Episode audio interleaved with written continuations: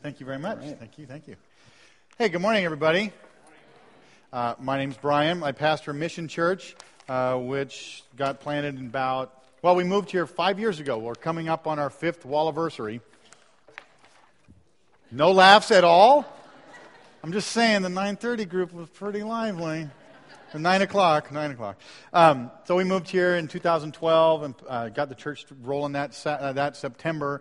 Moved into Sharpstein Elementary on Sunday mornings about four years ago. We've been, uh, we've been holding services there and ministering around, doing our thing. And I just want you to know um, Trinity Baptist has been such a good friend. So thank you. Thank you for being a good friend. I've talked to a lot of. Um, men younger and not so young who are venturing out to want to plant churches and they, they got starry eyed and they're all crazy and think it's going to be this great fun adventure. And I tell them, this is the greatest lesson I learned in planting in Walla Walla. Who is your receiving church? Not, not who's sending you, that's important too. Like from, from where you leave, there should be a church going, hey, we support you, we're for you, we're praying for you, here's some resources, we want to help you get going. And they're sending you, but who's on the other side? waiting for you, welcoming you, saying, We're so glad you're here. Come on, join us. You know, kind of like draft in behind us uh, and be known in the community. And you were that for, for me and my family personally. And you've been that for Mission Church. Uh, we're, getting, we're kind of getting to the age of a church where it's kind of like, I don't know if we can be called a church plant much longer because we're just going to have to be a church sooner or later, right? You're not a church plant. You were at some point in your history. Um, but you have been a fantastic friend to us, and, and we really appreciate you. So, on behalf of Mission Church, thank you. We love you, and we're glad to be in Walla Walla with you. Uh, Pastor Brad is up at, he's, well, he's probably, he should be about done right now. Well, who cares? Yeah, take as long as you want, Brad. Uh, he's preaching for, for my people up at Mission Church at Sharpstein Elementary, and, and I'm here with you. And that, I just want you to also know this, that's not normal. It's not normal for uh, pastors in a town to say, hey, what do you do? Let's swap. Let's just not even tell our people. Let's just do it. That'd be great. And, and to have that kind of friendship with our churches and with us in leadership is not that common. And that's unfortunate. Um, but because of our collective friendship, I'm very optimistic and hopeful that's not going to be the case in our city. That's just not how it's going to go. That's a dumb game that churches don't get along and pastors don't love each other and aren't friends and don't swap and share opportunities to minister. That's a dumb, that's a dumb game. It doesn't work. Nobody wins. So we're not going to play by those rules. Is that okay with you? All right, we're going to do this again sometime. Very fun. So, we are in the book of Luke this morning. Um, be talking through a parable of Jesus that is probably the most well known parable uh, teaching of the Bible that everybody knows. Christians, non Christians, churchgoers, non churchgoers, everybody in our culture, probably even outside of our culture, is familiar to some degree with this particular parable. Now, Jesus told a lot of parables, uh, and, and it's an interesting it's an interesting thing if you if you explore like why did Jesus use parables, it wasn't to make things accessible to everybody. It was actually, in some ways, to sort of keep things hidden because he, he used a phrase oftentimes in his parables and he'd end them and he'd say, For those who have ears to hear, let them hear. You know what that means? If you're listening, you'll get it. That's what it means. So it was an attempt from like, I'm I'm gonna hide this a little bit because I want people to lean in and go, wait, what? What, what? I want to catch this. He talks in parables for that reason. He also teaches in parables because in the parables, it's a little bit easier for us to find ourselves in the story. That, that's what he's doing. So gonna, I'm going to read you this parable and we're going to talk through it. But I want you to know the heart of Jesus when he's telling this parable to the people he's telling it to in Luke chapter 10 and, and to you today is not that it stays distant and like, oh, that's a fun story. That's an interesting thing. I know some facts about that, and I can retell that.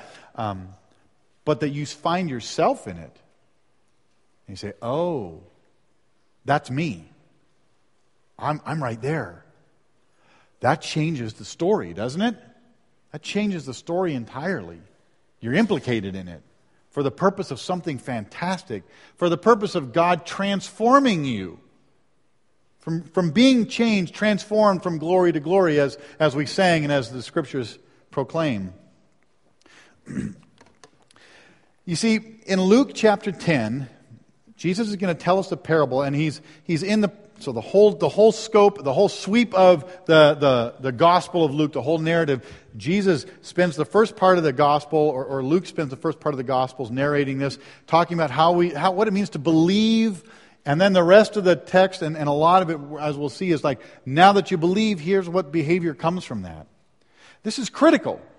Because if, if all we have is right doctrine, and right beliefs that we can articulate and argue, but we don't have behavior and life changes that come from that, then we are a tree that's supposed to bear fruit with no fruit. You see, the apples on the apple tree don't make the tree an apple tree. You can't just superglue apples to a tree and say, ha ha, apple tree. No, but an apple tree by its nature will, will produce. And so the fruit of the apple tree proves what kind of tree it is. Being always precedes doing. And so to just say, hey, here's what it means to believe in the gospel, will produce or is meant to produce a certain kind of fruit. And this is what Jesus is helping us to see in this parable. That if you're going to, if you're going to follow Jesus, this is the kind of life that will be produced in you. The parable is often called, and probably is called in your Bible, the Good Samaritan. Here's a funny fact Jesus never calls this guy good. We do. Because we look at the story and we're like, well, that was, that was a good thing to do.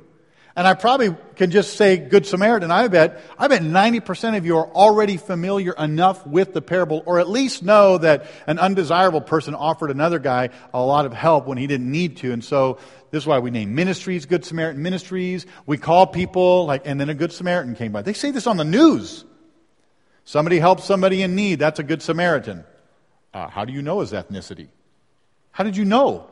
He, he's not a Samaritan.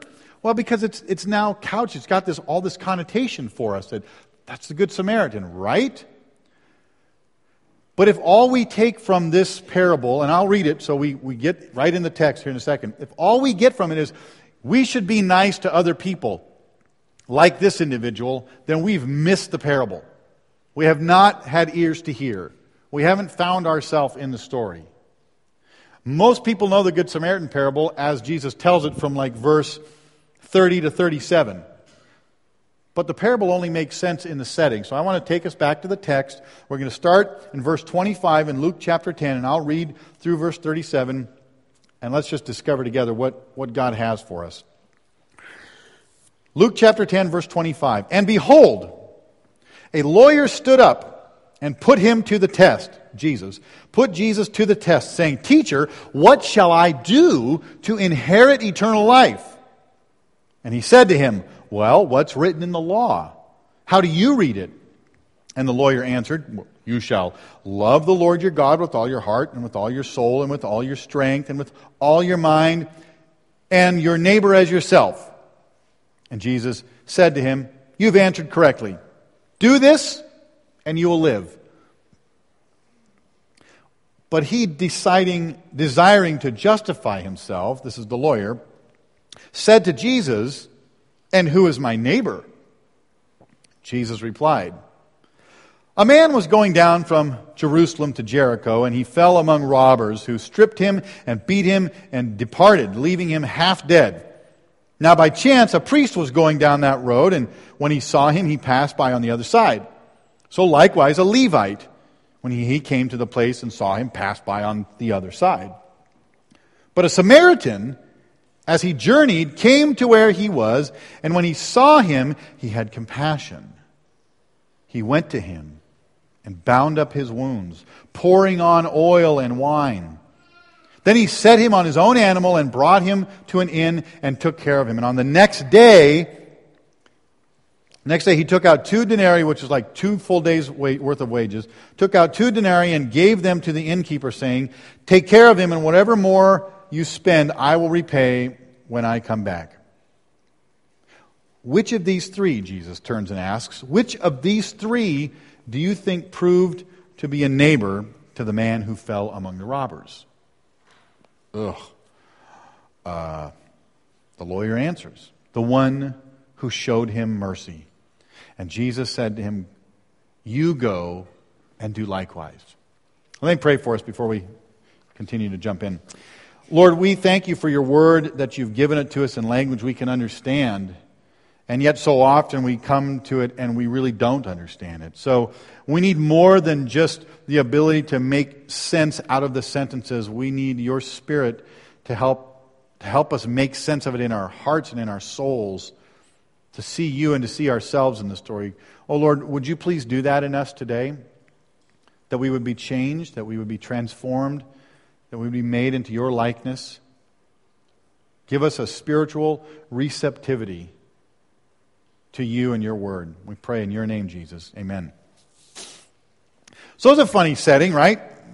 Jesus is doing his thing, and a lawyer stands up. Now, it's not a, a civil or criminal law lawyer, this is a religious law lawyer which in this culture was somebody who was an expert in religious law, meaning the Torah, the, the first five books of the Bible especially, and all the laws that they then made out of that. So you take the books of Moses and the law, the Levitical law, and then they would extrapolate and say, well, what about, and what about, and what about?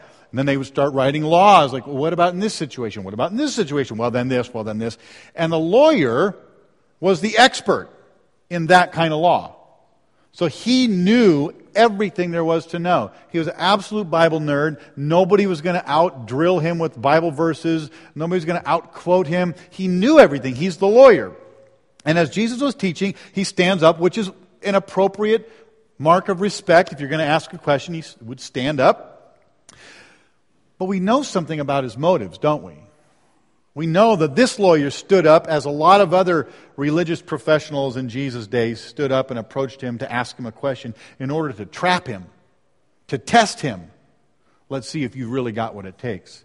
To corner him into revealing something about himself that he really doesn't believe the law of Moses, really doesn't uphold the Torah, really is anti law or anti uh, Moses or something to prove that they wouldn't have to listen to him, that he really wasn't a Messiah, really wasn't who he was claiming to be. So this is, this is his motivation. I'm going to trap Jesus with this question What do I need to do to inherit eternal life?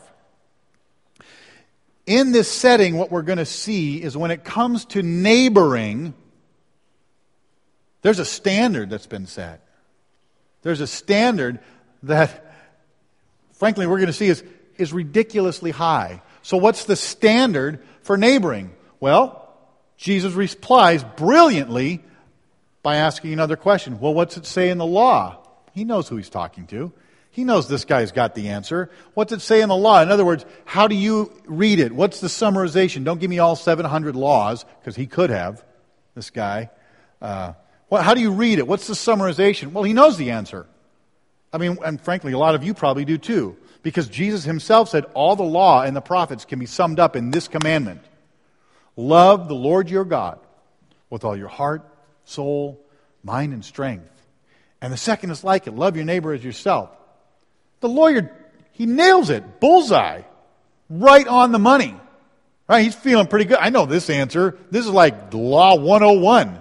I learned this when I was five. This is no problem. I got this. All right, Jesus. Nice, nice move. You're going down. I got this. Jesus asks him, well, how do you read it? And he gives him this perfect answer. But there's something in there that sets us a little, a little bit at unease. See, there, there's a catechism, uh, the New City Catechism, which is, uh, we're going to, Mission Church, we're going to start doing this in the fall. A catechism is basically a, a, a process by which you can learn the basic truths and doctrines of Christianity. So I used to do this all the time, way, way back, and the reformers did some did some more catechizing. Uh, so if you wanted somebody to really learn Christianity, say, well, you go to catechism, and every week you'd here's the question: What's the chief end of man? Well, the chief end of man is to enjoy God and glorify God and enjoy Him forever. That's a Westminster Shorter Catechism. And then there would be another question. Tim Keller and uh, the Gospel Coalition have put together the New City Catechism. There's an app on your phone. It's super cool. Uh, it's really, really helpful. One of the catechism questions is this What does the law of God require? Isn't this exactly what the lawyer is asking? What does, the, what does, what does God require in order for me to have an eternal life. And Jesus says, Well, what's the law? How do you read it? What does the law require? And this guy's like, Totally been catechized. I got this. Because the, the New City Catechism answers the question here's what the law requires personal, perfect, perpetual obedience. That we love God with all our heart, soul, mind, and strength, and love our neighbor as ourselves. What God forbids should never be done, and what God commands should always be done. That's what the law of God requires. See, this is, this is big, this is heavy. This lawyer knows, and, and the law and, and the Word of God testifies that what the law requires is personal, perfect, perpetual obedience. That you love the Lord your God with everything you've got, all the time, no matter what. That's all. So, one of the tests of, uh, of what we love the most is when you've got nothing else to do. When your phone doesn't work, you can't make calls, can't look anything up, can't, can't scroll through anything. You're not in front of a TV. Uh, you're not, you don't have a radio nearby. There's no, none of your friends are nearby. You got no one to talk to. You got nothing to read, nothing to watch, nothing to look at. Where does your mind go? Where, where does your mind drift to when you've got nothing else taking, vying for your attention? Well, the law requires that your mind immediately immediately drifts to the glory of God. And you are caught up in wonder and, and adoration and worship because of His glory and His beauty and His love and His grace. You can't, you can't stop thinking about it. When nothing else is competing for your attention, boom, I'm there all the time, without fault and without exception. And you love your neighbor in the same way that you take care of yourself. In the same way that you, you feed yourself, you clothe yourself, you, you make sure your schedule is upright, you, you, you take care of yourself. Love your neighbor that way with that kind of priority. That's all. So, is Jesus, is he validating a works based salvation? Because the guy asks, What do I need to do to inherit eternal life? And Jesus says, Well, what's it say in the law? Well, how do you read it? Well, I have to love the Lord my God with all my heart, soul, mind, and strength, and my neighbor as myself. Knowing that that means everything all the time, perfectly, personally, and perpetually. And Jesus says, Sounds good to me. Do that. See what happened? The lawyer was seeking to trap Jesus, and in doing so, painted himself into a bit of a corner. Because the standard for neighboring is unreachable. It's unreachable. Just love God perfectly, personally, and perpetually all the time. And love your neighbor personally, perfectly, and perpetually all the time. If you do that, you'll be fine. Ah, uh, hold on. Whoa, whoa. I'm a lawyer. I'm an expert in this. I'm here to tell you right now, ain't nobody going to do that. None of y'all are going to do that. We all know in the industry of religious law that nobody's going to do that. And so here we go. Oh, Jesus is just baiting him. It's beautiful. Jesus replies to his trapping question with a question to, to, to show his hand. Because Jesus is not interested in just saying, here's what you need to do to inherit eternal life. Jesus wants to get deeper, and the only way to get deeper into this guy's heart and into your heart and into my heart is to reveal what it is we're actually trusting in that isn't Jesus. And that's exactly what he does. Well, you just gotta, just gotta do the law perfectly all the time. Just do that. He called his bluff. That's what he did. Oh yeah, just do that. Well, Yeah, well, hold on. Okay, sure, but here's my here's my caveat. Here's my condition. Here's my proviso. Like, so who's my neighbor? I got to make this manageable. Where are the limitations? Because you can't just say everybody. That's no. I mean this no. So who's my neighbor? The standard for neighboring is such that it makes us very uncomfortable. Do the law. Just do that. Well, we can't. And so we immediately do exactly what this lawyer does, seeking to justify himself. He asks, well, what are the limitations on this law? Because every law has limitations. Every lawyer knows that. There's always an exception. That's why there are so many laws. Because there's always some weird anomaly that shows up in the situation says, okay, except in the case of, and then here's another law, and then it's just spiderwebs out from there. So this guy's like, all right, well, fine. Who's my neighbor? This is where Jesus begins to not just help us see the standard, but the scope. So who's, so who's my neighbor? And again, we see, we see ourselves in this lawyer because it says right here in the text of Scripture, but the lawyer, desiring to justify himself, shoots back with what are the limitations? I need to be able to do this. And if I'm going to be able to do this, to justify myself, I need you to tell me what the limitations are so that I don't, I don't show that I can't do this. This is our heart. this is where I start seeing myself, frankly, always trying to justify myself. Little side note. What are, what are we talking about when we say, okay, justifying oneself? This means proving ourselves as being worth having around. That's what it means to justify yourself. And we do this all the time in, in large scale, small scale. So when you're telling stories, sometimes some of us embellish a little bit, right?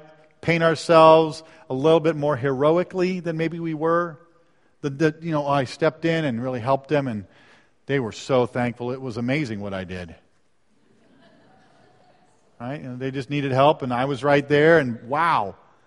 There you go. That's, that's my story. Or fish stories, and the fish gets bigger and bigger, especially if you lost the fish, because if the fish was really big, there's no way anybody could have landed it. So I'm justifying myself. I'm working the story in such a way, finding the limitations, narrowing the scope so that I can be seen as, oh, you really are worth having around. You've justified yourself. You've proven yourself worthy. And this lawyer and, and we do that. All right, what are the limitations on neighboring so that I can justify myself? and do this in a way that I can actually fulfill this standard of neighboring. And this is when Jesus launches into his story. Once upon a time, there was a man going down from Jerusalem to Jericho, and he got beat up and robbed and left for dead. Now, this is a, a well worn road. I mean, you, you could look this up online, not right now. But you can look it up and find the road from Jerusalem to Jericho. It's been there for thousands of years. And it goes, it, it's, it's an interesting road. It, it it's about 14 miles long in a straight shot. Of course, it winds through the desert and the mountains and the canyons. It's an elevation change of about 3,000 feet. And there are spots along the road where you're out in the middle of nowhere, even today. There's nothing around. And there's great places for robbers and bandits and thieves to hide. And it happens so often that there was a spot on this road called the, the way of blood, or the pass of blood, or the road of blood, because so many people had been killed and beat up and left for dead. Jesus is telling a very familiar story. Maybe somebody in the listening of that parable that day had somebody or themselves, like, I know that road. That happened to my brother, or that happened to me. Or maybe my, I got a, a distant relative or somebody who's one of those robbers. I don't know. This is a well worn path, this road of blood that Jesus is talking about. And of all people, of all people to be the hero, the Samaritan. The Samaritan is sacrificial. The Samaritan is generous, compassionate. The Samaritan is determined in loving in a neighborly way. There's no point in this parable that makes anybody listening to it feel comfortable, especially a lawyer seeking to justify himself by trying to figure out what are the limitations on who, who is my neighbor, which is really a way of saying who isn't. Who are those I don't have to even bring into my, my scope? Like, well, you're not my neighbor. I'm not obligated to, to love you as myself. You're not my neighbor. We do this. We do this. We look at the law, love the Lord your God with our heart, soul, mind, and strength. We figure out how to, you know, narrow that down because it's ridiculous to think all the time I am, my thoughts and affections are drifting and worshiping the Lord. Uh, and love your neighbor as yourself. Okay, well, maybe my church family is my neighbor. Maybe my family is my neighbor. Or maybe my good friends are my neighbor. So here are some of the limitations that, that we set on this command, and we narrow the scope. We say, well, they're not like me. and the lawyer certainly thought this whoa, ew, Samaritans, how'd he get in the story? They're not like me at all. Samaritans and Jews were not good neighbors. They lived near each other, just north and south, but the Samaritans were considered half breeds, heretics. They had their own temple, which was a knockoff of the real temple in Jerusalem. They didn't worship correctly. They didn't believe the right books of the Bible. They only held to a few rather than all of the Old Testament. They didn't do anything right, and their very presence was a snub to the Israelites, and therefore, in their mind, a snub to the one true God. So there was no love lost between these two groups of people. They hated each other, and a little bit for some legit reasons. The Samaritans had been had, were, were sort of these crossbreeds brought back from after ex, some exiles, and they were there, and they did everything wrong. I mean, they weren't following the Old Testament. That's true. And yet, the Jews, just to, to the south of them, were so arrogant. They were bullies. They would raid. They would, they would attack and, and basically bully the Samaritans. So here we've got two groups of people that hate each other. And honestly, for, for legitimate reasons, you both are real mean to each other. You're wrong and you're cruel. Uh, couple of, that's losers. That's two losers in, in the fight. You're wrong and you're cruel. And here we have the Samaritan in this heroic role. I almost entitled uh, this morning's sermon, not the Good Samaritan, but the Good Progressive Liberal Gay Muslim. To capture the audacity, you can laugh at that, to capture the audacity of Jesus' story. You don't, you don't, you don't put that person in the hero's role. We don't, they're not like us. They're not like us, and we do this. We do this, friends. We, we find people who are like us, and we, we build our lives in those small circles. And I got to say, as, as Christians, we're, we do this more than anybody else. I mean, all the world does this. Communities are built on, you know, who lives that are like me, whether cultural or ethnic or language or stage of life, neighborhoods, and who can afford those houses and who can afford these houses. And we find our little homogenous groups and we plant there. And we say, here's my neighbors. They're like me. And Jesus is blowing that limitation away simply by putting a Samaritan in the story. Another limitation we put out there is well these people misuse their resources.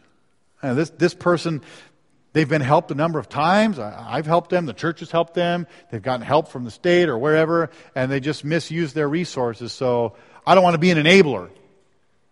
I don't want to, I don't want to give and, and help and, and insert myself in a situation where it's not going to be appreciated. It's not going to be reciprocated. Uh, it's a bad investment. It's bad stewardship. Huh. You see what I'm doing? Now I'm using the Bible to justify myself. I can't love that. That person's not my neighbor. They're not like me, and they don't manage their resources well. They got themselves into this. Why was that guy even walking alone on that road? What a fool. He should have never been there in the first place. It's sad. I feel bad for him. You hear what's coming? But he should have known better. He kind of asked for it. Really? Okay, Let's just take that for, let's just let that sit right there.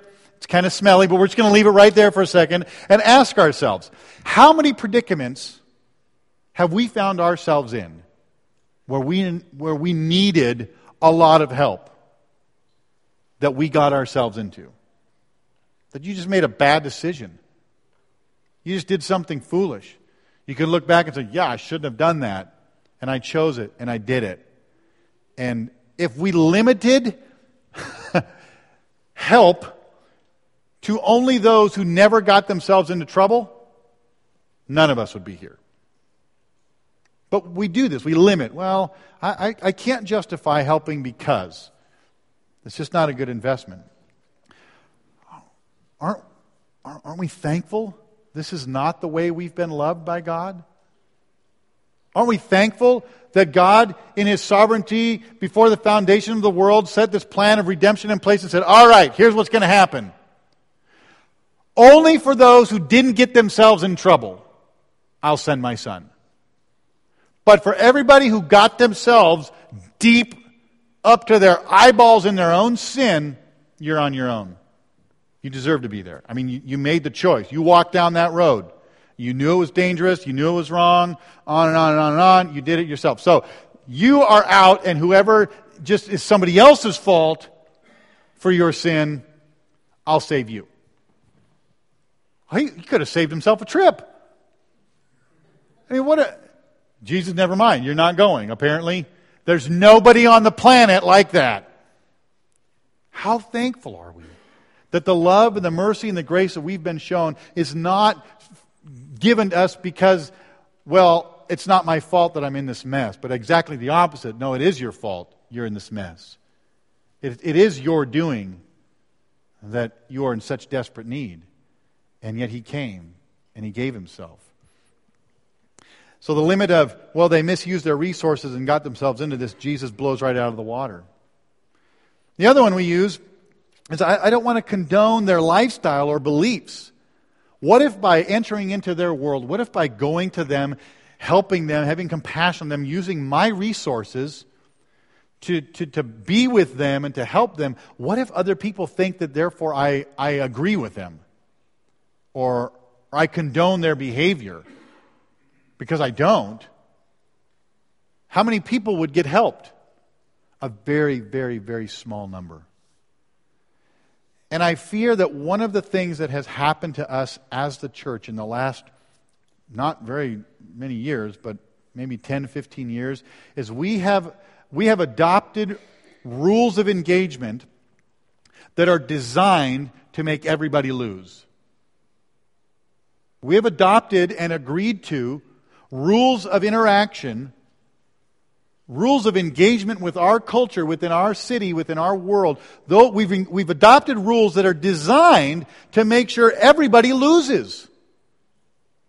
No, we don't want to help somebody because if I help them and they're not like me, you know, the, the progressive gay liberal Muslim, I don't want to help. What if I go up to that person and then people think, oh, oh, Oh, so that's you. You're one of them. You like them. You agree with them. You condone them. No, I, don't, I, I have to make a stand for the kingdom, for the glory of Jesus, for the truth of the gospel. And so I'm going to put limits, eh, eh, eh, real narrow, eh, on who is my neighbor. And I just want you to know those aren't, those aren't the rules of the kingdom. Praise God. Praise God.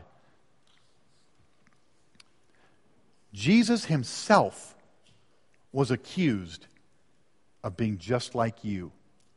Oh, you're going to hang out with those people. Well, you're just like him. He's like, I really don't even care if you think that. Because my kingdom is not of this world. And every, every little bit of your philosophy and thinking that is, that is creating these rules of engagement is from this world. Kingdom not from the world. Your, your sucky kingdom that makes people feel terrible and doesn't work is from this world. I would love for us to just abandon those rules. I'm not playing by those rules. We're not going to do that. We're going to be the church. We're going to be the people of God says, I'm going to help when God calls me to help whoever it is. And whatever anybody thinks, I, don't have to answer to them. I don't have to justify myself to you. You don't have to justify yourself to me. God justifies us to Him through Jesus. This is some good news. We've got a good, we've got a good gig ahead of us. What does it mean to neighbor on the road of blood? So the standard has been set really high, and the scope has been widened really wide. And here's the question Who in the world could love like that? I mean, he's, the, the ending of the parable, right? Go and do likewise. So there's no, there's no mystery about what Jesus is wanting from us. He wants us to go and do like this Samaritan did. Okay, who can love like that? How is this possible? So we have to look beyond just, wow, the standard is really high, the scope is really wide, but what's the source? What, what do we need in us to actually motivate us to neighbor in this, in this way? We don't have what it takes. It's been proven. And, and before I jump into that, let me put a couple cautions out there. Beware of guilt. I would imagine some of you right now are going, oh, I'm the worst at this. I got to do better. Lord, I'm so sorry. I got to, I, I'm, I got to, I got to fix this. This is terrible. I'm, I feel so guilty for how many people I've just walked along, walked, seen and walked the other way. And you're feeling guilt. And I want you to know some of that might be appropriate, but if you feed it and you let it become your motivation, it will fail you. Because it's not the first time you felt guilty, is it? And yet, I mean, our problem isn't we don't know the parable. we all know the parable. I just read it. So we all know it now. But even before that, it's like, Good Samaritan. Oh, yeah. Oh, yes. I really should do better. I know that story. Guilt won't work. So be careful. Be cautious. When you feel that guilt, like, I'm, I'm just not a very good Christian, I got to do better, those are red flags of self justification. I got to prove to God that I'm worth having around. Don't let that happen. It won't work. It actually deteriorates the call of God on your life to, to be a neighbor on the road of blood. Caution number two beware of being anxiously overwhelmed. Uh, we live, oh my goodness, we are bombarded, we are flooded over and over every day with how many things are going wrong in our world that we must do something about. We must. And we've been told that awareness, being aware of a problem, equals obligation to fix that problem. So if you're aware of it, the next question is so what are you doing about it? Uh, I, I have to say nothing. I feel bad. Does that do anything? Not really. I'm sending good thoughts. That never, that never does anything. I'm praying. All right, good. There's something. But are you praying for everything all the time? Personally? Perfectly? Perpetually? See where we are again? Having this anxious sense of being overwhelmed and I don't know what to do, I can't do it all. Right. That is not motivation. How many people did this Samaritan help that day? Oh, he set up a foundation. He gathered a whole group and they started a ministry called Road of Blood. And they went and they had a whole army of people and they swept the whole canyons of all the. No, they didn't. Well, they set up a hospital right there and a clinic and they got volunteer nurses to show up and they all said, and this is what happened from then on. No, he didn't. He helped one guy. He just did what he could with who the Lord brought into his life right then. That's, that's a helpful strategy. We'll come back to that. Don't let uh, that anxious sense of being overwhelmed uh, be a source of, of motivation of how you're going to get this done. Our source for neighboring in this way can't be it can't be guilt, it can't be anxiety, and it can't be morality. And this is interesting because who, who fails in the story? The most moral people on scene. The priest and the Levite. These guys, they, they nail it. They were very moral. Well, until that day. so they were presented. Morality isn't enough because morality puts it back on us. It says, oh, I have to be a good Christian, and this is what it means in order to gain God's favor. We're trying to source it in, in Christian duty and not in the grace and the love and the compassion. It would have been a very different parable had Jesus changed uh, the characters around a little bit. If the parable went like this one day, um, a Samaritan was journeying from Jerusalem to Jericho, fell among thieves and robbers, and they beat him and stripped him and took all his stuff, and they left him naked and bleeding in the street. Oh. Every, the, the, the lawyer's already thinking, guy deserved it. He's a Samaritan. That's what they deserve. So he's already thinking kind of smug arrogant thoughts. And a priest came by, and a priest saw them and was like, I don't, I'm not touching a Samaritan. Gross. Walked by on the other side. And then a Levite came by, same thing. And the, and the lawyer's going, Well, I don't blame him. And then a lawyer came by, and the lawyer saw him, had pity on him, and helped him. And the lawyer probably thought one of two things that's a bad lawyer. He shouldn't be doing that.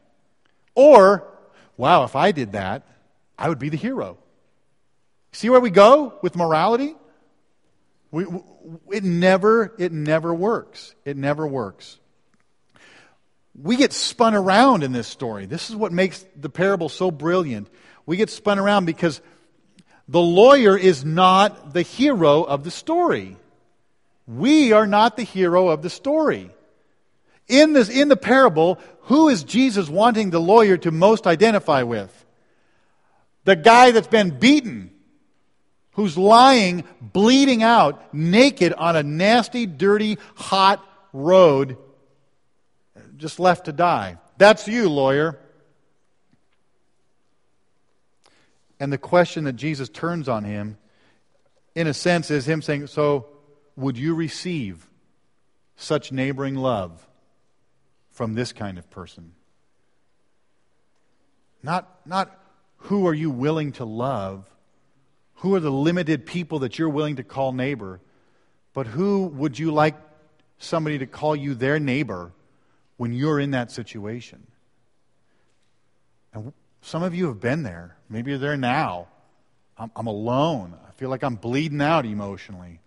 I'm, I'm all by myself. No one is helping me. And I can't help. I, I don't know what to do.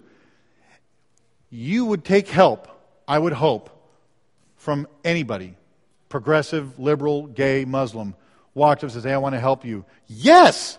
Yes, please and thank you. Yes, I love you. Thank you. I'm, I'm, we're friends now. I can't believe you've done this for me because I am not supposed to be your neighbor. See, the Samaritan, according to every other Samaritan, was not a good Samaritan. A good Samaritan, let that Jew die in the street. They deserve it. How? How could, would you be willing to accept this kind of neighboring love from somebody? That's the source. Realizing that we must first be a recipient. We must first receive that kind of neighboring love. Be the one on the road of blood lying, dying, helpless and hopeless, and rescued by somebody that we look and go, what, but we're enemies. I've got nothing to offer you to justify myself to you. I have nothing to give you to make your saving me worth your time.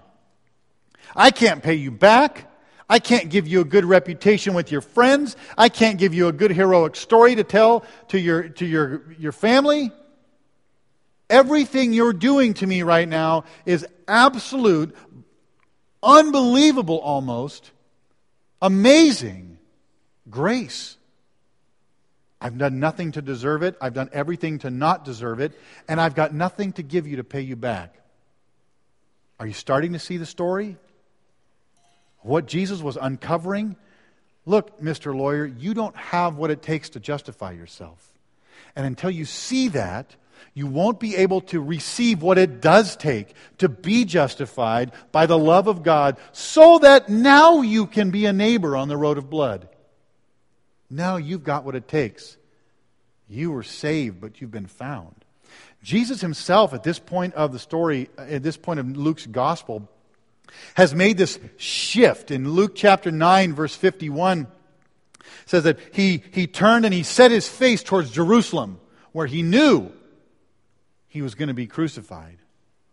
Jesus himself, right as he's telling this story, is on the road of blood to go and pay for every sin, for every human, for all time. And not just to balance out and zero out the slate, but pay enough so that you'll never owe again. He is going to the cross to justify you so that you can be before God Himself. Jesus didn't just happen upon us like we see the priest or the Levite or even the Samaritan. He didn't just happen upon you. He came for you. He came searching for you. You're on his list. I'm going after this person today. I'm after them. I'm finding, I know they're on this road. He didn't just put himself at risk to rescue us, he suffered death. It's been said that the reason the priest and the Levite passed on the other side and kept going is because they were smart. See, it's not a safe road to be on in the first place. Especially if somebody's lying on the ground. Are, are, are they hurt? Are they bait? Are they, are they part of the robbery crew? They're moaning and tempting me to come over there, and as soon as I stoop down to help them, my back is turned, and I don't see what's happening behind me. I could be the next victim. It's not smart. Jesus didn't come at just at risk of his life. He came and he suffered and he gave his life. He was robbed of his clothes. He was beaten. He was left for dead on a hill called the skull. He didn't just take us to a better place for a little while, He took our place.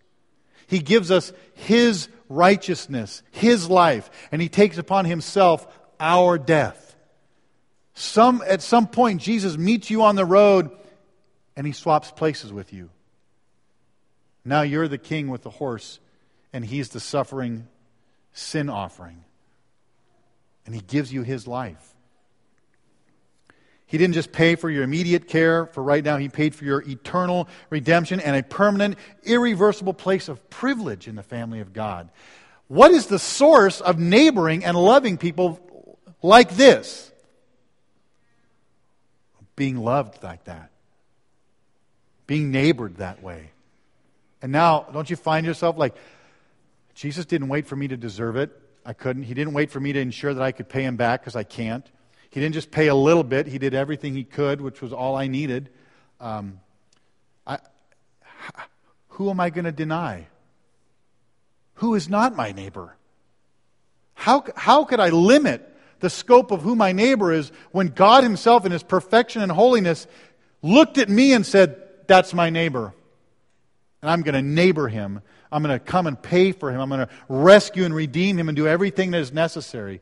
And wow, that changes. I, I, my limitations have been blown up. I, mm, I don't care who you are. I don't care what you believe. I don't care who you worship. I don't care who, who you sleep with, who you love, who you call, what gender you call yourself. If you are in need, the fact that I have been helped by the Lord God says, I, I, I will neighbor you. I'm just going to neighbor you. I don't know where it leads. I, I'm not, I can't justify myself by doing it or not doing it. I've been justified by Jesus doing it for me. That's the source. So, what are some strategies? Because I think you know, we don't want to miss the fact that Jesus says, Look, I want you to go and do this. So, what are some things, some handles that we can take away this morning about now that we've been neighbored by God through Jesus dying for you? What can I do? How, how do I neighbor on the road of blood? First thing I would say is put yourself on the road of blood. Don't look for the most convenient path. Don't look for the way of least resistance. Don't look for people that are just like you. Put yourself out there in the world where it's dangerous and risky, where people might think ill of you. But you're, but you're surrounded by believers and people who are with you on the road of blood, following Jesus. That's where He came. That's where He found you with somebody else. So be there. Set yourself following Jesus on that road. Let him know today, Lord, wherever you want to send me, I'll go there. I'm not my own. I, have been, I've been bought with the price. He, it says that the Samaritan saw the man. And sometimes I think our eyes are closed to the things going on around us and the people that are around us. We don't see them. He had compassion on him, and this is huge. This is what changes it from uh, Christian duty to Christian grace gospel behavior. It says it, the word means he felt it deep in his guts, this close identification with him. I've been where you are. I know that feeling. I know that feeling. And I want to help because that's a terrible feeling. God came to you on your road of blood, on your road that you got yourself into. But he didn't let that stop him. It, it, it accelerated his search because he knew you couldn't get yourself out of it. We bring a love to our neighbors that is rooted in the reality of Jesus Christ and his love for me and his love for others. We've been neighbored. Go and do likewise. Let me pray for us. Jesus, we thank you so much. We thank you. I wish there were bigger words to use. We thank you for loving us the way you have, for searching us out, for coming to us where we were, alone, wallowing, helpless, and dying in our sin. And taking our sin upon you and going to the cross, walking our road of blood on our behalf. Oh Lord, help us. Help us to receive and to know that we are that loved and, and to have our eyes up and to see those in our path who are in need of that kind of neighboring. Lord, it's going to require wisdom and help and sacrifice and, and cost and risk and, and all those things, but we do it and we want to do it because our city needs it and the lost need it. As we were lost, you found us, and we pray that, God, that you would use us to seek and find more. For your name and for your great glory, God, um, we thank you in Jesus' name. Amen.